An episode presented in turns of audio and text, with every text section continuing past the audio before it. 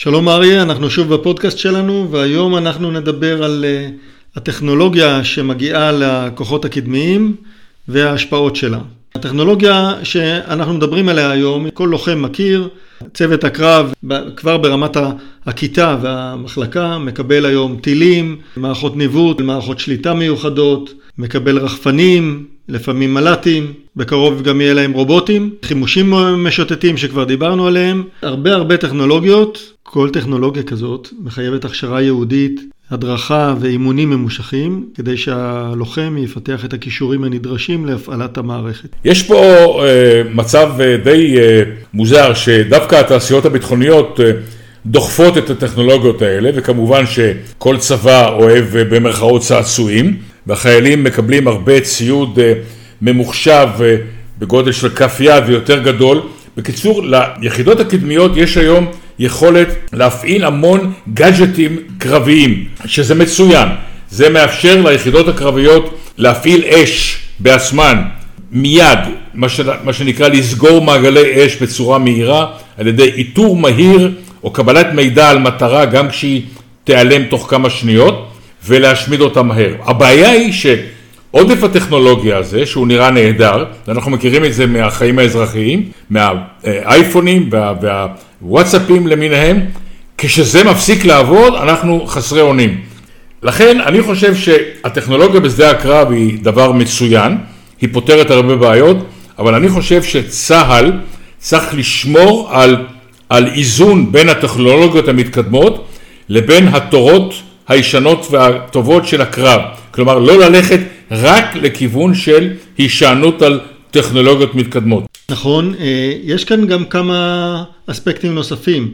אנחנו בעיקר, כשאנחנו מסתכלים על טכנולוגיות, אנחנו בעיקר מכוונים ליכולת הסופית, לטיל שיפגע במטרה, לרחפן שיביא לנו תמונה ולמכשיר הקשר שיחבר לנו את המחשב.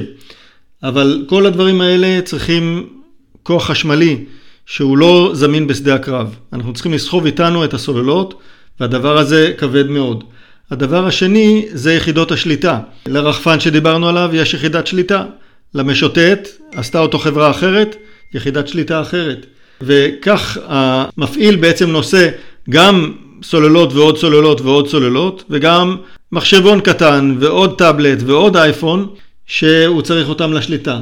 זה אומר שאנחנו צריכים לספק כוח חשמלי שהלוחמים יוכלו לקבל אותו בשטח, אם זה באמצעות אה, פאנלים סולאריים, שבשבות רוח, או אפילו ביצירת חשמל תוך כדי הליכה. והדבר השני הוא עמדות אה, הפעלה או יחידות הפעלה אוניברסליות שישלטו בכל המערכות ולא ידרשו מערכת ייעודית לכל מערכת. כן, יש פה באמת בגלל ריבוי ה... האמצעים הטכנולוגיים שהיום מעמיסים על היחידות הקדמיות, הלוחם, אפילו המפקד של הכיתה או הלוחם הבודד, מקבל שיטפון של מידע, ואין לו בשדה הקרב את היכולת לעשות את הפריוריטיזציה של מה חשוב לו כרגע. אז במטוסי קרב יש מערכות שעושות את זה ומציגות לטייס על uh, ההד שלו מה בדיוק חשוב לו כרגע, מי מאיים עליו כרגע. אני חושב שבגלל ריבוי הטכנולוגיות צריך לחשוב על כך שגם הלוחם הבודד יקבל את המידע שהוא זקוק לו באותה שנייה.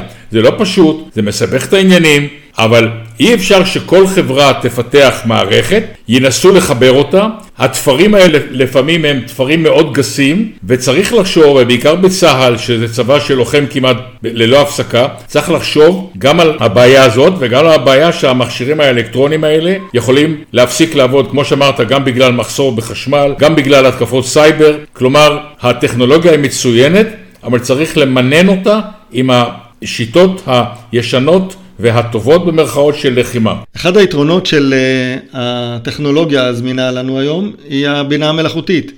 אנחנו יכולים לקחת את המידע, את כל שטף המידע שדיברת עליו, להכניס אותו לתוך קופסה שחורה שיודעת לפענח מה חשוב ומה לא, מה רלוונטי ומה לא, ואיזה החלטות כדאי לקבל, ולקבל את ההחלטות הנכונות בזמן הנכון. זה יתרון של הטכנולוגיה שמאפשרת לנו למצות את היכולות שלנו בצורה הטובה ביותר.